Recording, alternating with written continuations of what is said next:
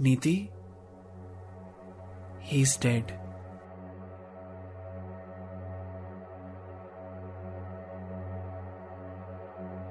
साहिल ऊपर गया, नीति का हाथ पकड़ा और उसे लेकर जाने लगा।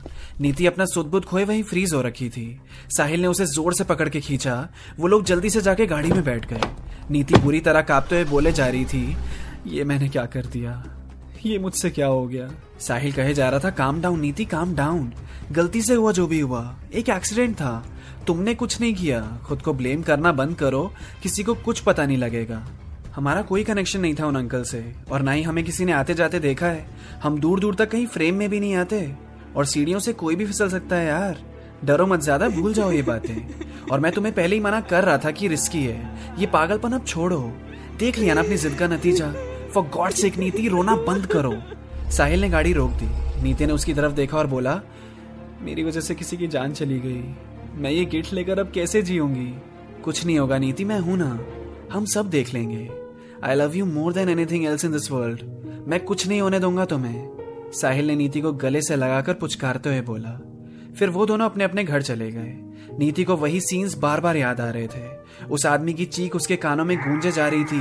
वो ज़मीन पे फैला हुआ खून उसे और डरा रहा था। वो जानती थी ये सीन्स उसे अब ज़िंदगी भर के लिए परेशान करने वाले हैं। खुद को कोस भी रही थी वो कि काश उसने साहिल की बात मान ली होती। वो सो नहीं पा रही थी। उसने साहिल को टेक्स्ट किया। वहीं दूसरी तरफ़ डर साहिल को भी लग ही रहा था। वो सोच रहा था कि अब आगे क्या होगा। तभी नीति का मैसेज दिखा उसे। साहिल, बहुत बेचैनी सी हो रही है। एक बोझ सा लग रहा है सर पे। साहिल ने कहा इतना मत सोचो। चलो, कुछ और बात करते हैं। ये तो बताओ, तुम्हारी सेवेंथ और एट्थ विश क्या है? उसने मज़ाक में पूछा। नीति ने बोला, चुप करो यार। यहाँ हालत खराब है मेरी। मुझे उन अंकल का चेहरा बार बार याद आ रहा है। बहुत डर लग रहा है। मुझे नहीं लगता हमें छुपाना चाहिए। नहीं तो ये गिल्ट मेरी जान ही ले लेगा। कन्फेस कर दें क्या? मैसेज पढ़कर साहिल की आँखें बड़ी हो गई।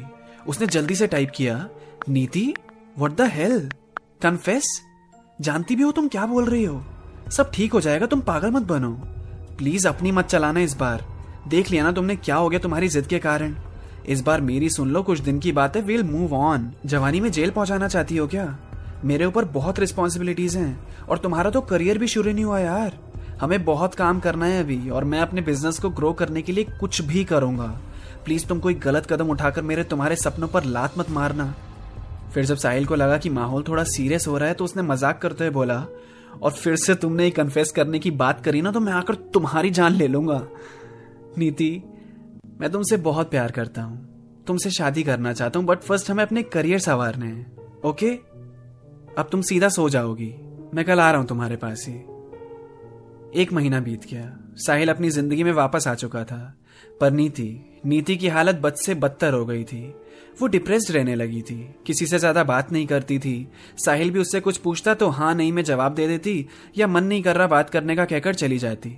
एक जगह बैठी रहती थी तो बैठी ही रह जाती थी। रात को उसे नींद भी कम आती थी। कहीं ना कहीं वो बातें उसे अंदर से खाए जा रही थी। साहिल भी परेशान था नीति की हालत देखकर। वो सोच रहा था उसे किसी काउंसलर के पास ले जाए। एक प्रोफेशनल हेल्प की ज़रूरत थी नीति को। उसे अच्छा नहीं लग रहा था नीति को ऐसे देखकर। वो उससे बात भी नहीं कर पा रहा था। वो मिस कर रहा था अपने पुराने दिनों को। उसके पास भी नीति के अलावा बात करने वाला कोई खास था नहीं। वो किसे बताता कि उसका दिन आज का कैसा गया? वो भी बात करने के लिए तड़प रहा था। अपनी बात बताने के लिए तड़प रहा था। पर उसे सुनने वाला वहाँ कोई नहीं था। कोई पुलिस केस नहीं हुआ। उस हादसे की भी अभी तक कोई खबर भी नहीं मिली। एक महीना निकल गया था और माहौल पूरा शांत। अब सवाल केवल यही था कि नीति पहले जैसी वापस कैसे होगी? एक रात साहिल डिनर कर रहा था तो उसके फ़ोन में notification I. Varsha Chatterjee started following you और उसी के साथ उस लड़की का मैसेज हाय साहिल ने इंस्टा खोला। वर्षा की प्रोफ़ाइल स्टॉक करी। उसे लगा कि वो उसे शायद जानता है। उसने उसे फॉलो बैक भी कर दिया और रिप्लाई किया हाय हम पहले कभी मिले हैं ना?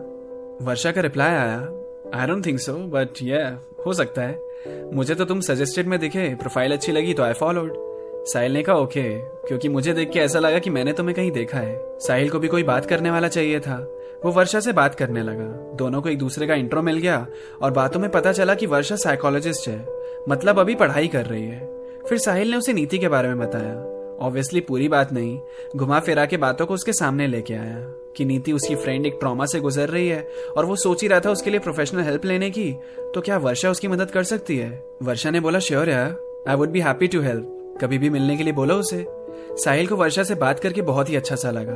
उसे वैसा ही लगा जैसे वो पुरानी नीति से बात कर रहा हो। लड़की बहुत ही प्यारी थी। एक ही बार में नीति की हेल्प करने के लिए भी मान गई। उसने वर्षा को बोला, कल दिन में नीति के घर पे ही मिलते हैं। मैं एड्रेस भेज देता हूँ। उसे भी अच्छा लगेगा तुमसे मिलकर, जैसे मुझे अच्छा लगा। फिर साहिल ने नीति को टेक्स्ट किया कि अब मैं तुम्हारी एक नहीं सुनने वाला कि तुम्हारा बात करने का मन नहीं है या किसी से मिलने का मन नहीं है। मैं कल दिन में आ रहा हूँ तुम्हारे घर पे। मेरे साथ मेरी फ्रेंड भी होगी।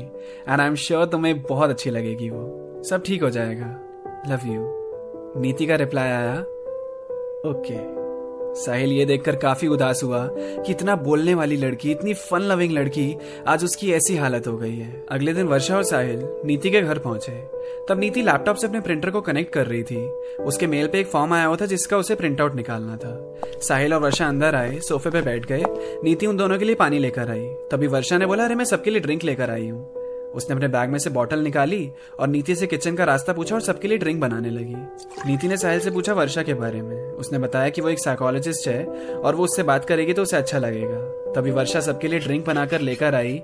साहिल ने उन दोनों को एक दूसरे से इंट्रोड्यूस कराया।